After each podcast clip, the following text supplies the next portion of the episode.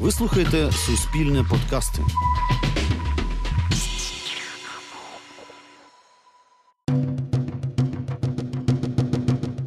Всім привіт! Це реаліті-подкаст «Виклик». Мене звати Сергій Попов, я спортсмен, ультрамарафонець і тренер з бігу на довгі дистанції. Понад двадцять років я займаюся бігом і вчу бігати інших. І я з радістю допоможу кожному, хто хоче пройти шлях від новачка до ультрамарафонця. Всім привіт! Мене звати Катя і я обожнюю спорт. Зараз хочу почати бігати та пробігти на півмарафон. Особисто у мене є більше сотні підопічних, які, коли до мене приходять, то заповнюють таку анкетку, де обов'язково є питання, чому ви хочете бігати. Відповіді дуже різні. Від якихось внутрішніх мотивів. Хтось хоче бігати для того, щоб покращити своє здоров'я, хтось хоче схуднути, хтось справді хоче стати найкращим у світі. А для когось біг – це просто медитація. Це, це можливість якось впорядкувати свої думки, або віднайти якісь нові ідеї для інших сфер життя. Катю, чому ти хочеш бігати? Мені це питання задавали останнім часом дуже часто. І мене питають: «Катя, а нащо тобі це треба? Ти прекрасно виглядаєш, тобі не треба худнути». А я кажу: «А з чого ви взяли, що біг – це про схуднення? Мені просто добре, коли я чи то на біговій доріжці, чи то на стадіоні бігаю по колу. Мені добре бути наодинці з собою та наодинці з природою». Мені вже дуже подобається твоя мотивація і твоє відношення до бігу, бо я вважаю, що найкраща мотивація – це саме ця от внутрішня. Біг – це не тільки про спорт. Біг – це та річ, яка може повністю змінити життя і яка може допомогти різним іншим сферам життя. Так, коли ви бігаєте, покращується ваш стан вашої серцево-судинної системи, зміцнюються суглоби, зміцнюються кістки, ви стаєте витривалішим, ви стаєте здоровішим, і ви можете краще себе почувати в тих ситуаціях, в яких інші люди не справляються. Да? Наприклад, ви швидше можете наздогнати той тролейбус, який від'їжджає, ніж ваш сусід, який все життя тільки пив, і тут він побіг за тролейбусом і помер. З вами, скоріше за все, такого не станеться. Але насправді біг – це не лише про це. Біг – це чудовий лайф-коучинг, бо він вчить ставити цілі і йти до їх досягнення. Він вчить планувати, він вчить дисципліні, він вчить тайм-менеджменту. І, зрештою, це допомагає в вашій роботі, у вашій родині, у ваших стосунках з друзями. Ну і ще одна дуже класна річ, якщо ви починаєте бігати для того, щоб виступати на якихось любительських змаганнях, то біг ще й відкриває перед вами світ, бо завдяки бігу ви можете побачити те, що недоступно жодній іншій людині. Власне, свого часу, ще двадцять років тому, це, напевно, було найбільшою мотивацією для мене, бо саме через біг я відкрив для себе дуже багато країн. А в якій країні тобі найбільше сподобалось, якщо не секрет, саме бігати? Власне, найбільший біговий проєкт, в якому я приймав участь, він був у дві тисячі п'ятнадцятому році, і в режимі естафети у нас команда з дванадцяти осіб пробігла, ну, власне, через чотирнадцять європейських країн. Дійсно, я побачив дуже багато, і оскільки ми бігали такими не тільки центральними містами, да, маленькими містечками, якимись там селами, то це відкрило, ну, дуже багато, дуже цікавих, красивих, гарних, комфортних місць, де дійсно хотілося б і жити, і, і бігати, і тренуватися. Якщо брати країни, ми винесемо зараз Україну за дужки, бо в Україні, як на мене, бігати і тренуватися чи не найкомфортніше, ніж у всіх місцях, де я був, і про це можна окремо поговорити. Але мені, наприклад, дуже сподобалася Іспанія. Дуже велика країна з чудовими краєвидами, і вона зовсім не нудна, навіть якщо ти прибігаєш її повністю з одного боку до іншого. А, мені дуже сподобалася Франція, особливо на півдні, коли ти біжиш через виноградники, ти просто чуєш у себе в голові оцю музику зі старих французьких фільмів. А, взагалі, в кожній країні можна знайти якусь як місцевість, де, де дуже класно бігати. І, ну, насправді, я б порадив усім, хто приходить біг і хоче бігати, просто шукати якісь змагання в різних країнах і от кожен раз обирати собі різну мету. Можливо, є якісь поради, як новачку все-таки стартанути.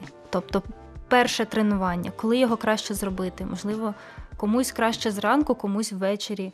Що б я рекомендував вперше? Ну, спершу брати собі комфортний, гарний одяг та взуття, в якому будуть класні фоточки для нашого подкасту. Є такі. Перший пункт виконано. От. Ну, насправді я багато помічав, що нова форма додає до результату додає мотивації якоїсь. Гей-гей. А мотивація взагалі там до неба. Ну і найважче, що тут треба зробити, це, напевно, зав'язати шнурки на кросівках.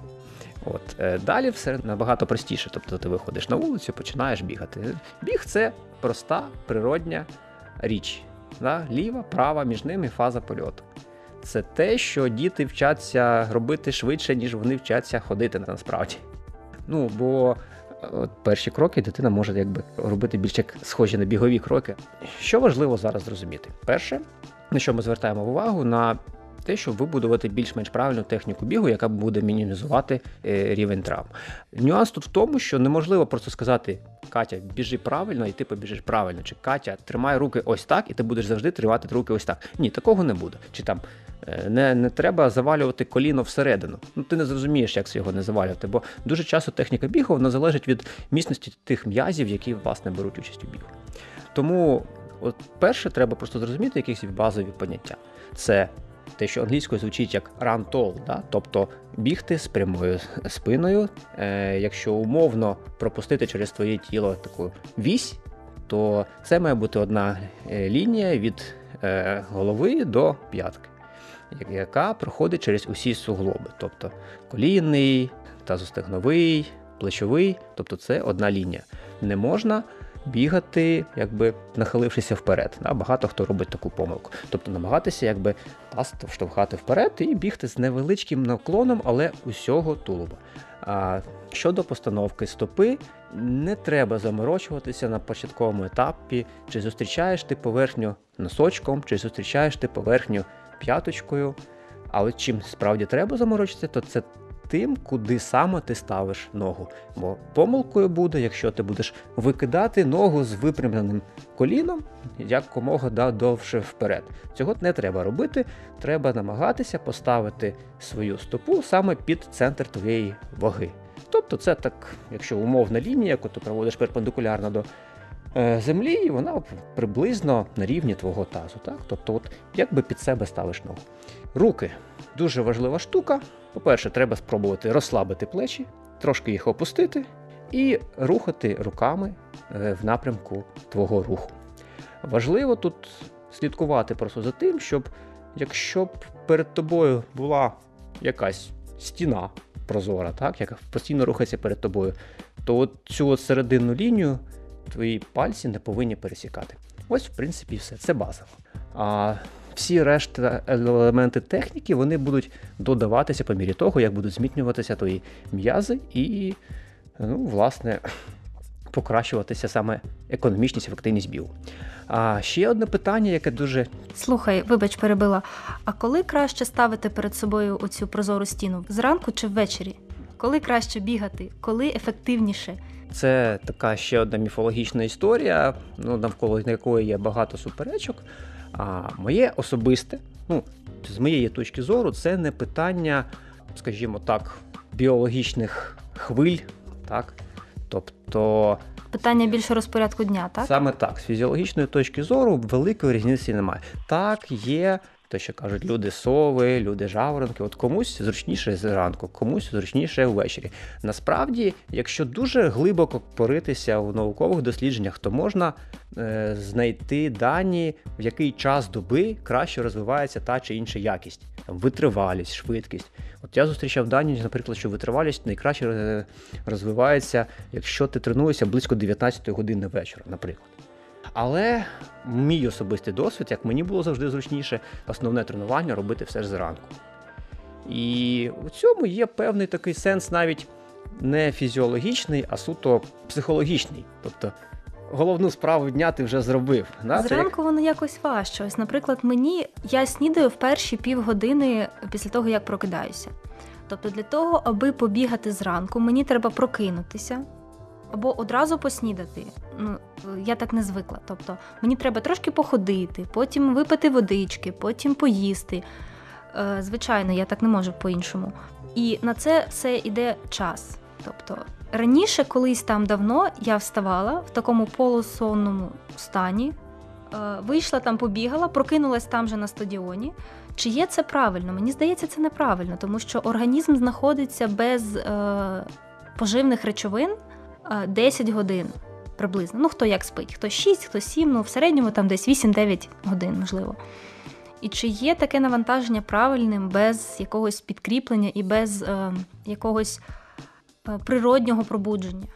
Тобто нас часто, е, наш будильник, він вицмикує з, зі сну. І перші хвилини людина взагалі не розуміє, що, ну, принаймні я, я взагалі не розумію, що відбувається, мене краще не чіпати зранку, а там ще йти бігати, а тут ще подкаст, треба щось говорити, записувати. Я отак зранку сьогодні прокинулася, думаю, ні, не сьогодні, ввечері. Тобто важко зранку, а ввечері якось воно, да, більше людей на стадіоні, це факт, багато дітей. І це виходить такий трошки біг з перешкодами, тому що там велосипед оббігти, там е, дитину не зачепити, там якась машинка така маленька їде. А можливо краще і зранку, і ввечері. Не два рази на день, а колись зранку, колись ввечері. Як ти гадаєш? Ну, маю, маю трошки пояснити, що значить бігати зранку. Це ні в якому разі не означає, що тільки прозвучало в будильник, одразу треба зіскочити з постелі і кудись побігти. Треба справді дати собі час. Звичайно, для цього треба трошки раніше, мабуть, лягти спочатку спати, да? Бо, в принципі, ранок наш починається з вечора, коли ми лягаємо спати або о десятій вечора, або о першій ночі, да? І це вже буде різний ранок. А, як на мене, ну, щонайменше година має пройти між тим часом, коли ти прокинулася, і тим часом, коли ти е, взула свої кросівки. Е, їсти чи не їсти перед бігом? Тут така дуже суперечлива штука. Люди, які готуються на змагання, особливо на довгі дистанції, особливо ті, які вже ближче до професійного спорту, вони дуже часто нічого не їдять, не споживають перед першим своїм ранковим тренуванням. Для аматорів все ж таки є рекомендація трошки щось легеньке з'їсти. Ну, звичайно, краще не робити це прямо перед самим виходом на пробіжку, але якщо це буде щось дуже легке, там, наприклад, там, кава з цукром і з якимось там тостом, з джемом, або чай, то, в принципі, нічого такого. Багато цукру страшного. В одному реченні. Кава з цукром, тости з джемом. Я так багато цукру не споживаю. Ну, глюкоза потрібна для бігу. Ну, це якби, говорячи про те, якщо тобі для чогось треба щось поїсти зранку. Тому що якщо я зранку не поїм, я вб'ю першого, хто зі мною заговорить. Це є небезпечним для навколишнього середовища взагалі. Ну, от в тому-то і справа, що в даному випадку такі швидкі вуглеводи, вони найлегше і найшвидше засвоюються і дадуть тобі можливість комфортніше пробігти. Якщо у тебе дійсно є час нормально поснідати, а побігати десь через дві години, то краще зробити так. І без цукру, насправді. А з іншого боку, це ж не є обов'язково. Тобто, якщо тобі комфортніше бігати увечері, то, будь ласка, бігай ввечері, це набагато краще. А, інша справа, що так само тут треба думати, як ти будуєш свій розпорядок дня. Бо якщо ти десь пообідала, а потім ти знаєш, що після шостої ти вже не вечеряєш з якоїсь там причини, а до цього ти ще не встигла поїсти, то якби може бути таке, що у тебе, ну, буде один прийом їжі на день тільки тоді зранку, коли ти не побігала. Я взагалі кажу своїм підопічним завжди таку фразу, що сніданок потрібно заробити. І вони у мене, як правило, спочатку бігають, потім снідають. Тому тут таке питання не стоїть. Але справді, можна зробити щось зранку, щось зробити увечері. А як часто бігати? Все ж таки, я наполягаю на тому, щоб навіть новачки бігали щонайменше три рази на тиждень. І краще це буде менше навантаження за одне тренування, але воно розбите на більшу кількість днів. А з якого об'єму тобі краще почати? Е, ну, треба спочатку так, трошки себе перевірити, так? Треба вийти і хоча б там два кілометри пробігти, себе відчути. Е, я б радив на першому етапі бігати за часом, а не за кілометражем. Ти не будеш думати про те, що ти пробігла дуже мало кілометрів, а ти будеш думати про те, що ти пробігла, наприклад, півгодини, да, і це буде нормально. Є дуже велика тема, що стосується того, як швидко бігати. І я думаю, що ми це детальніше зможемо обговорити в наступних наших подкастах, але от на найближчий тиждень тобі достатньо зробити три тренування на цьому тижні, два рази по тридцять хвилин і один раз сорок п'ять хвилин. десь на вихідних, коли у тебе трошки більше часу. І на цьому тижні цього буде достатньо. На що слід справді звернути увагу, це на те, як швидко ти біжиш, але яким чином це визначити. Розмовний темп. Для початку тобі достатньо орієнтуватися саме на те, чи можеш ти розмовляти вільно під час того, як ти біжиш. І це буде... Перевіримо. Це буде якраз... ну, навіть якщо виходить так, що ти біжиш дуже повільно, але при цьому ти навіть не можеш сказати ні слова, то значить, що твій пульс занадто високий і тобі ще треба певний підготовчий період для того, щоб побігти. Що тоді краще зробити? Тоді краще чергувати біг з ходьбою. І взагалі, коли ти зараз виходиш на пробіжку, от коли ти будеш завтра зранку чи завтра ввечері, перші п'ять хвилин просто пройтися. Тобто саме ходьба буде розминкою перед тим, як ти почнеш бігти. Ну, в принципі, з дому на стадіон хвилин п'ять пішки, ну, нормально. Чудово. А... І ще є таке питання. Якщо я біжу, наприклад, в одному темпі, в своєму темпі, і я вже знаю, що мій час, відведений мною для цього тренування, закінчується, там останні коли я добігаю, чи є сенс прискорюватися, наприклад, на максимум там останні там, двісті метрів чи триста метрів, чи є... якісь застереження, можливо. А ось тут я скажу те, про що вже казав, що давай робити це все поступово. Тобто спочатку без прискорення? Спочатку ми створюємо так звану аеробну базу. Треба підготувати твої м'язи, суглоби, твоє серце і твої легені для того, щоб можна було робити цей більш швидкий біг. Якщо ти займалася довгий час волейболом, ймовірно, що ці прискорення, це для тебе не є проблема. Але все ж таки, давай не форсувати події, бо все має бути в свій час. Добре, бачите, я вже хочу швидко бігати, багато бігати.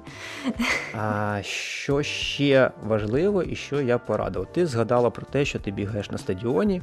А чи знаєш ти, яке покриття на цьому стадіоні? Асфальт. От моя перша порада – це намагатися знайти таке місце для бігу, де не буде асфальту. Парк з ґрунтовими доріжками, ліс, поле, не знаю, все, що є в досяжності. Тобто на першому етапі асфальт саме мінімізувати. Він погано впливає на колінні суглоби? Я обов'язково на один з наступних подкастів звернуся до нашого наукового експерта, який детально розкаже про те, що таке сила реакції опори і як воно впливає на суглоби. Ну так, асфальт буде гірше впливати на суглоби, ніж біг по більш м'якій поверхні. Це з одного боку. З іншого боку, якщо ми кажемо про біг по пересічній місцевості, то він матиме кращі далекоглядні такі наслідки для взагалі рухового апарату, бо потрібно весь час по-різному трошки ставити стопу. І це робить те, коли більша кількість нейронних зв'язків утворюється в нашому мозку.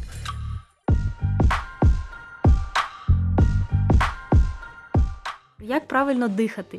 Що важливо зрозуміти? Важливо відкинути міфологічні історії про те, що там якісь складні схеми дихання, коли ти лівою ноздрю вдихаєш, правим вухом видихаєш. Про це не треба думати взагалі.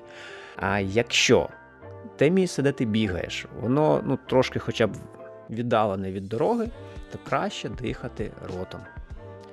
А, чому? Тому що при певній інтенсивності навантаження нам вже не вистачає носового дихання для того, щоб забезпечити потребу організму у повітрі. Тому не треба боятися відкривати рот і запускати повітря в себе, і випускати його із себе через рот. А, якщо так стається, що треба пробігти там біля дороги або на якійсь запиленій території, тоді так можна переходити на носове дихання. Але все ж таки краще дихати ротом, і ну, це буде правильно. Я все своє життя бачила дуже багато різних травм. Як не здобути собі проблем на початку тренувань бігом, якщо людина ніколи цим не займалася? З чого треба почати найголовніше? Травми – це взагалі моя майже улюблена тема, бо е, тут є мій науковий інтерес. Я займаюся дослідженням питань е, травматизму, зокрема серед любителів. Я проводив власні дослідження, від чого залежить, хто частіше травмується. І це дійсно, те, що ти кажеш, дійсно має рацію, бо за дослідженнями, які проводив я, і вони співпадають з цифрами, які проводили за кордоном, понад вісімдесят відсотків бігунів стикаються з тими чи іншими травмами. І приблизно дві третини з тих, хто бігає, вони мали якісь травми за останні дванадцять місяців. Виглядає як дуже така небезпечна статистика, але під нею досить прості помилки, яких допускаються люди. Травми – це майже завжди те, що називають too much, too soon. Занадто багато і занадто швидко. Дуже часто зараз буває таке, що людина взагалі не займалася, або займалася якимось іншим видом спорту, і раптом вона вирішила з кимось посперечатися, чи там кинути виклик і сказати: ось я через два тижні пробіжу п'ятдесят кілометрів по горам. Ну і починає так форсовану підготовку, потім може біжить. І от в таких випадках вона дійсно травмується. Тут потрібно одразу зрозуміти базові принципи тренування. Це поступовість збільшення навантаження, це постійність цього навантаження. І це на початковому етапі, це ще, я б додав те, що рідко кажуть тренери з бігу, але це дуже різностороння має бути підготовка, яка включає далеко не тільки біг. Ще одне дослідження, яке я проводив, воно стосувалося впливу силових тренувань на рівень травматизму. Тобто те, що я займаюся зараз в тренажерному залі, може мені допомогти? Саме так. Воно може допомогти тобі уникнути травми, але тут теж є свої застереження. Бо коли я проводив в моїй групі опитування, виявилося, що серед тих бігунів, хто регулярно виконував силові тренування, які я давав, було ну, суттєво, так, там різниця в десять відсотків меншою кількість травм, ніж з тими, хто ігнорував силові тренування і, відповідно, ну, тільки бігав. А, ну, зважаючи, що загальний рівень травматизму в цій групі був там не більше двадцять відсотків, то різниця в десять відсотків, відповідно, це дуже багато. Люди, які регулярно виконують силові вправи, вони дійсно мають нижчий рівень травматизму і нижчий ризик отримати травму. Так тебе послухати, то біг для себе – це не означає біг для здоров'я, навіть якщо людина просто по стадіону собі намотує круги. А, є така штука. Якщо ви починаєте займатися спортом, хай навіть волейболом, десь щось колись у вас почне боліти. Скоріше за все так. Це можна зменшити, з ризики можна якось мінімізувати. Ну, те, що я вже казав, що не намагатися дуже великі навантаження давати одразу і виконувати якісь додаткові речі, як то силові тренування. Але з силовими тренуваннями теж є дуже прикольні штуки, бо читав я одне дослідження, от, і де взяли дві групи бігунів. Одній групі дали дуже розширену, широку програму силових тренувань, а інша група просто бігала. Виявилося, що через певну кількість тижнів, що в групі, яка виконувала ці силові тренування, розширену програму, травм було більше, ніж тих, хто просто бігав. Тут ще стає запитання про якість виконання цих силових. Саме так. Треба знати, що робити і який час робити. Бо силові тренування так само потрібно дозувати і йти від простішого до складнішого, від менших навантажень до більших навантажень. І все має бути у свій час. Так, да, я так в тренажерну залу, коли прийшла перший раз, кажу тренеру: давай там мені п'ять кілограм. Він каже: ти що? Давай два. п'ять буде через два місяці. І тепер я розумію, чому. Саме так. У нас можуть бути вже готові м'язи, але, наприклад, не готові кістки чи суглоби. І ну, тому треба обережно з цими речами, але не тільки про це мова. В травми, ну і в інші, можливо, ризики, які можуть бути зі здоров'ям, вносить вклад харчування. Бо коли ти починаєш більш-менш регулярно займатися спортом, я навіть не кажу професійно, просто регулярно, чи бігати, чи щось інше, ну, треба відповідально просто поставитися до свого здоров'я. Коли ти починаєш займатися спортом, то це не тільки ці от фізичні вправи, які ти виконуєш. Потрібно змінювати образ життя, потрібно нормально спати, давати собі повноцінний сон, потрібно звернути увагу на своє харчування. Водний режим? Так, потрібно в достатній кількості пити. Я не кажу багато, я кажу, що в достатній кількості. А, і не остання річ – це, власне, те, що ти на себе одягнеш. Бо, наприклад, коли ми кажемо про кросівки, то ну, не можна бігати в кажуальних кросівках, бо це може призвести до травми. Так само є кросівки для бігу по асфальту, є кросівки для бігу по пересічній місцевості. І не можна ті не надягати на асфальт, а ті надягати на пересічну місцевість, бо теж це буде призводити до травм. Тобто, якщо в спортивних магазинах стоїть кросівки для бігу, це не значить, що вони підійдуть для всіх видів бігу? Однозначно, це не значить, що вони підійдуть саме тобі. Бо ще є така штука, як пронація та супінація стопи. І в правильних магазинах, якщо там є грамотні консультанти, які самі вийшли, а такі є, да, зі сфери спорту, вони допоможуть підібрати ті кросівки, які найбільше підійдуть саме під твою стопу. А сьогодні навіть роблять певні тести, визначають пронацію, супінацію стопи і рекомендують конкретні моделі кросівок, які найкраще будуть підходити для тебе і в яких буде, з одного боку, найзручніше, з іншого боку, найменший ризик отримати якісь неприємні відчуття чи травми. А якщо у людини плоскостопість, то наскільки це є ризиковано? Таких навіть в армію, чула, не беруть. Це взагалі моя улюблена тема, бо у мене плоскостопість. Серйозно? З часів, коли я ще не бігав. Формальна медицина каже, що не можна навіть багато ходити при цьому. Але насправді і сучасні тренди в фізичній реабілітації, точніше фізичній терапії, і західні дослідження показують, що насправді усе це можливо. Просто треба вміти працювати зі своїми стопами, виконувати відповідні вправи, носити відповідне взуття, використовувати, наприклад, ортопедичні устілки. І, в принципі, ну, не є це перешкодою для того, щоб займатися бігом. Що може бути перешкодою для занять бігом? Проблеми з серцем – це, я думаю, на перше місце можна поставити як проблему. Як людина може зрозуміти, що їй можна або не можна, або не бажано займатися цим?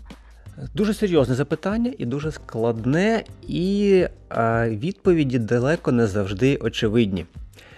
Проблеми з серцем далеко не завжди є обмеженням для того, щоб займатися бігом. Більш того, в сучасній концепції фізичної терапії у багатьох патологічних станах, включаючи серце, включаючи при певних видах після навіть інфарктів, так? Включаючи цукровий діабет, гіпертонічну хворобу, біг є частиною, ну, скажімо так, не тільки біг, а аеробні циклічні вправи є частиною програм реабілітації. Звичайно, це дуже індивідуально. Треба дивитися, який реальний стан цієї людини. І у мене є знайомий, який дуже добре знається на цій темі. Хочу передати слово Олександру Скороходу. Всім привіт! Мене звати Олександр Скороход, я молекулярний біолог, кандидат біологічних наук і в той же час п'ятнадцять років вже бігаю, останні п'ять років бігаю ультрамарафони. Е, окрім того, що біг допомагає нам розвивати нашу опорно-рухову систему, е, біг ще дуже гарно впливає на серцево-судинну систему. Е, зокрема, е, наше серце, е, серцевий м'яз міокард, він фактично потребує навантаження. Крім того, аеробні навантаження, біг – це є аеробне навантаження, ми споживаємо досить багато кисню для того, щоб бігати, рухатись. Ось, і біг допомагає рости новим судинам, які живлять кров'ю, відповідно киснем і поживними речовинами серця. Наш серцевий м'яз, відповідно, його укріплюють. Ну і крім того, сам м'яз, коли він працює, він теж стає міцнішим, і наше серце, ну, буде більш здоровим. Хочу навести такий дуже відомий кейс про британку Маргарет Хагерті. У шістдесят чотири роки вона прийшла до лікаря, вона палила практично все своє життя, бухгалтерія, нервова робота. Ось, у неї був дуже поганий стан серця, і лікарі взагалі порекомендували їй готувати вже заповіт. От, але, напевно, щось було в характері Маргарет таке, що вона вирішила послати до біса лікарів, знайшла тренера і почала готуватися до марафону. От чомусь їй було цікаво пробігти марафон. Свій перший марафон е, Маргарет пробігла через чотири роки після початку підготовки. Тобто, дійсно, такі дистанції, ну, потребують підготовки, а ще зважаючи на стан здоров'я Маргарет, він був потрібен.